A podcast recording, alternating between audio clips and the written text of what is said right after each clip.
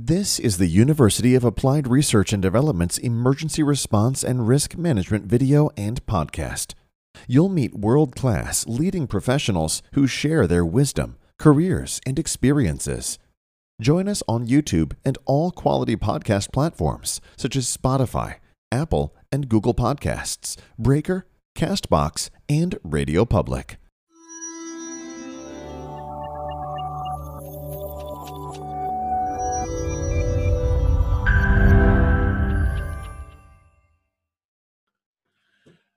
Welcome, everybody, to the University of Applied Research and Development's Emergency Response and Risk Management videocast and podcast. I'm delighted to have Cate with us here right now from the Make It Happen Preparedness Service. So I'm going to hand over to Cate.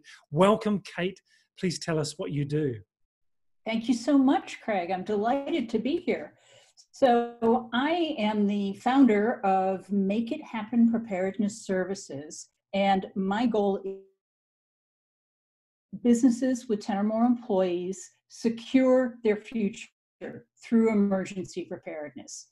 I help companies uh, prepare so that they are ready to survive emergencies and thrive after them.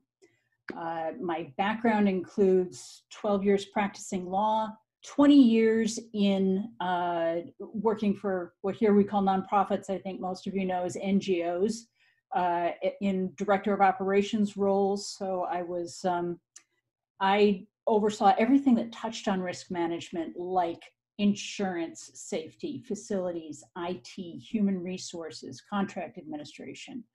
And uh, when my nonprofit career ended, I uh, looked at what skills I had that I could offer the world and realized, you know, over the years, having lived through the Loma Prieta earthquake in 1989, the Oakland Hills fire in 1991, then on through uh, fires in Sonoma County and now uh, the COVID crisis. Uh, you know, I've I've developed quite a skill set over the years, and uh, so I am I now offer that to uh, businesses on the west coast of the U.S. Uh, to help them be better prepared for what are obviously going to become more frequent and severe natural disasters as well as uh, we, we, have had some human created ones with our uh, public utilities here in California.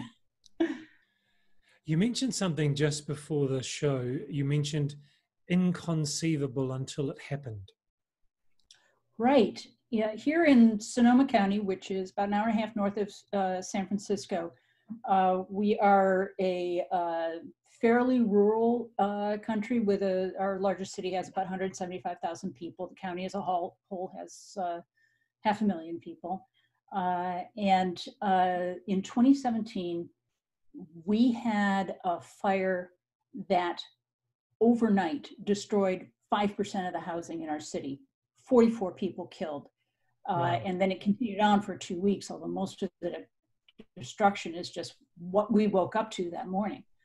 Uh, a year later, we had the worst air quality in the world, worse than Beijing, from smoke from a fire that was 100 miles away. The Paradise Fire burned so much and produced so much smoke that it drifted to where we are, and we had a two week smoke emergency. Wow. The following year, we had uh, another big fire that uh, uh, triggered the evacuation of 200,000 people. And at the same time, our public utility company, which had caused the earlier fires, decided that it was going to remedy the situation by just shutting off everyone's electricity. And it did that to us four times within a few weeks. Uh, and it's just the kind of thing that people are like, you can't just shut off the electricity. yes, they can and now we find ourselves in the midst of the uh, of the COVID crisis. Uh, we in Sonoma County are very fortunate that we have not been hit hard, but we have been completely shut down, like everyone else. So uh, it's we're definitely we're obviously in an era where preparing for the last disaster is not good enough. You need to prepare your teams to be ready for whatever fresh hell nature throws at us next. Right. And so when you're working with companies in, in your role with Make It Happen, when you're working with companies, what do you find are the key operational areas or people areas or resourcing areas that are, are consistently lacking to prepare for the inconceivable? Right. I, so my target business, as I mentioned, is small to medium-sized businesses, 10 or more employees, up to maybe 200, 500, whatever size that, you know, once they start to have their own risk management department, they, they don't need me quite as much. And I have just been shocked at the lack of awareness of just basic government safety requirements um, in small businesses. It's just astounding. Uh, many don't have so much as an evacuation map, much less an emergency action plan. Uh, they don't know what training they're required to provide their employees. I've been shocked to find clients who were highly educated professionals who really cared about their employees missing some of the most basic safety measures, such as exit doors with panic bars. Um, a surprising number of companies have no fire alarms. They have a sprinkler system and think that should be sufficient, um, not understanding that the uh, the alarm in in fire fire sprinklers don't go off until it's in in Celsius 59 degrees. And you know if you wait till then for your to alert your employees that they should they should leave most have probably already died by then. So um, what what I find is most important and what I really emphasize is training employees in a system of emergency response uh, such as the incident command system. I what I train with is I, I take basically have taken the ICS system, changed a few titles to make it a little less military sounding. You know, I talk about the response leader rather than the incident commander. Um, but otherwise, it's the ICS system. And I train people how to, okay, there are eight roles. This is the responsibility of each of the roles.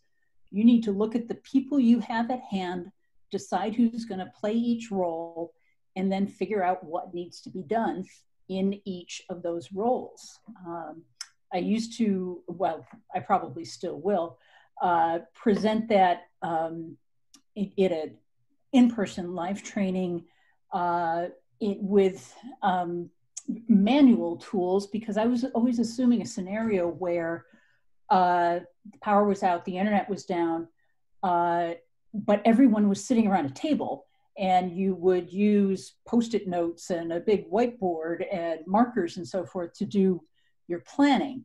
Um, I had not until now anticipated a scenario where electricity's fine, the internet's fine, but no one can be in the same room. Right. So now I've developed a couple of different, um, I've put together the idea of a Zoom meeting plus a Trello board to have this, allow the same kind of interactive role playing training that I used to do in person. Now I can do it um, remotely uh, and I've started doing that with some of my clients. That's exciting. So you're having to innovate and do what you do, but in a different way, given the the new physical requirements that we had have with COVID nineteen. And so, have you found that businesses have been open to the new way of doing it?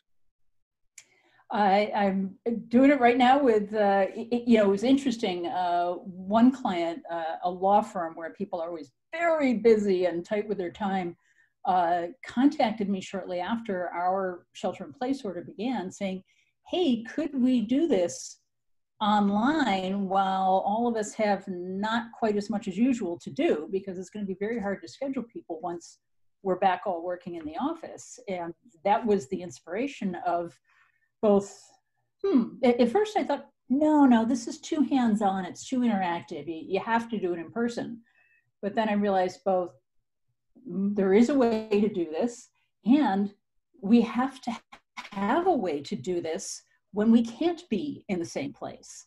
So it, it's it's turned out to be you know both a necessity for continuing my business and uh, a new idea of an additional approach to uh, doing the ICS system when you're not all in the same place.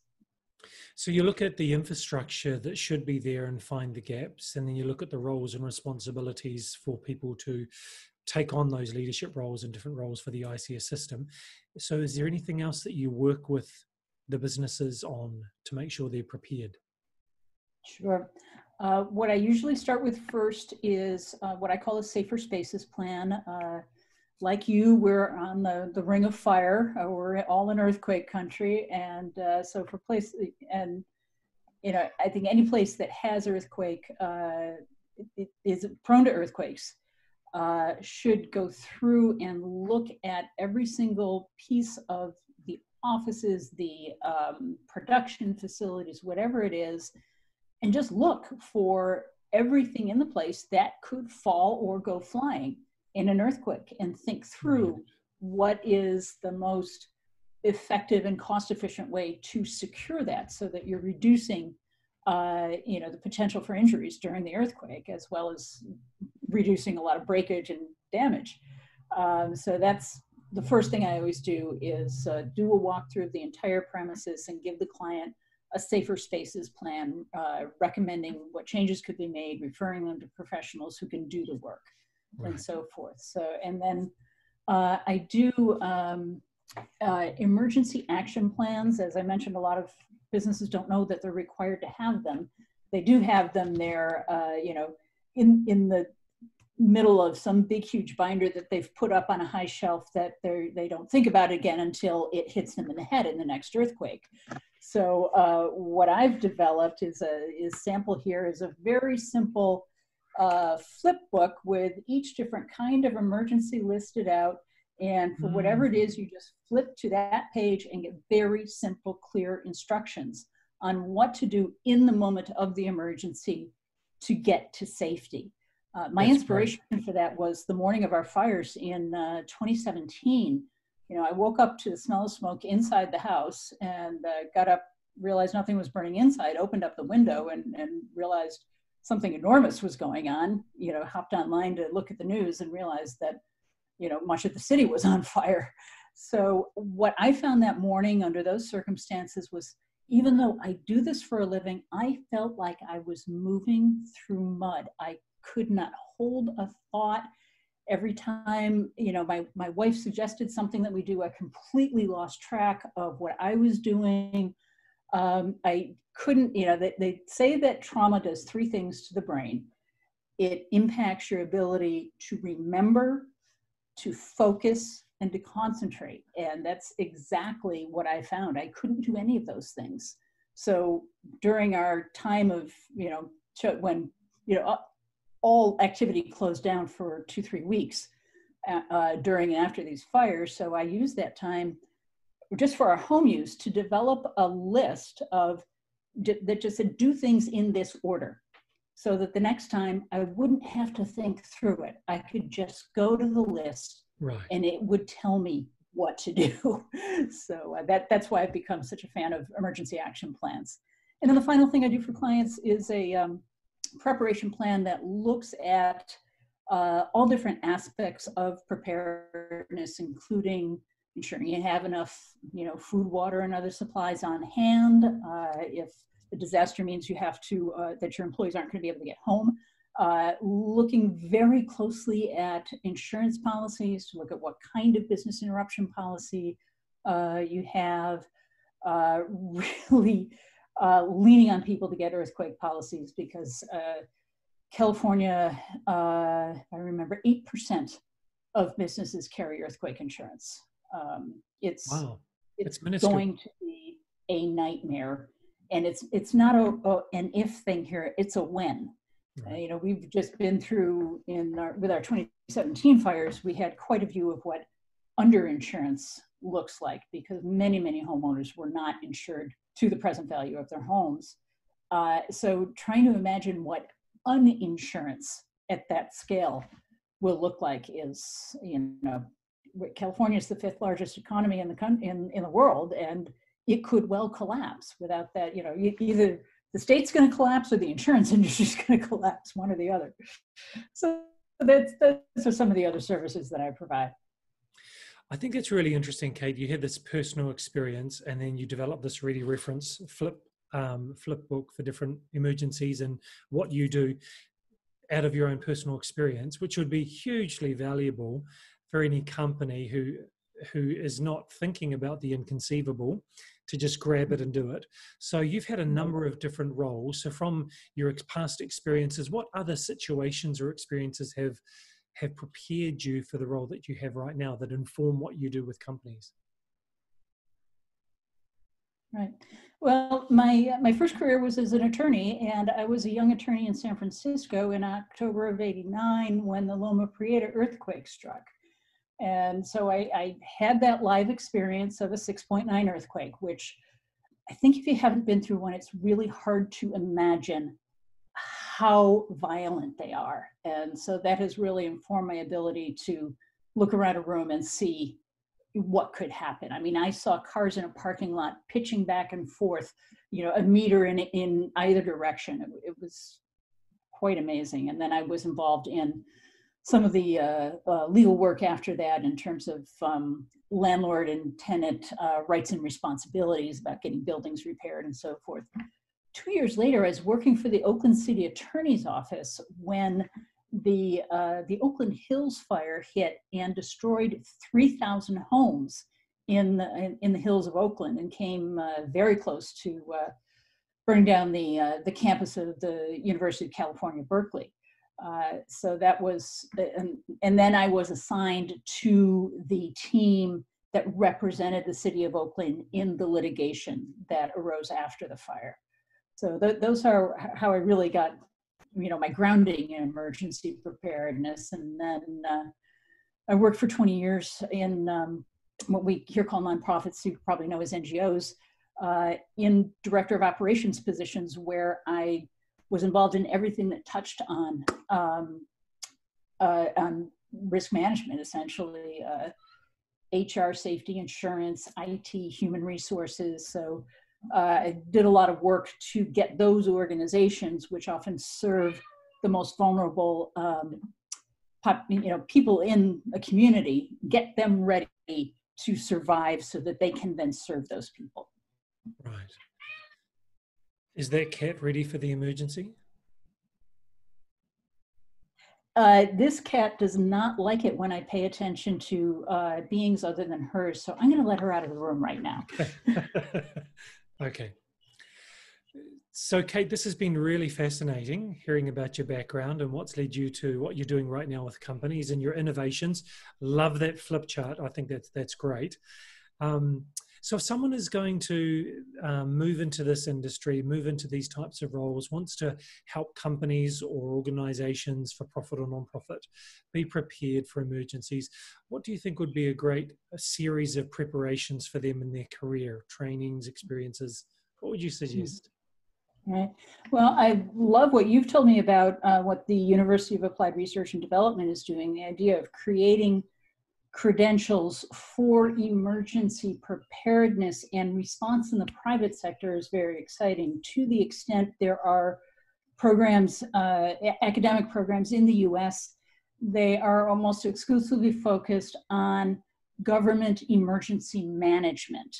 And I think serving as a um, uh, either having preparedness as uh, your business or serving in, you know, every company should have a chief preparedness officer. And uh, so serving in a risk management role uh, in uh, private industry, I think is uh, a really overlooked career path. So I'm very glad to hear that you're uh, helping people develop some credentials for that. Thank you. Um, in terms of other types of things that will help build toward a career, uh, you know,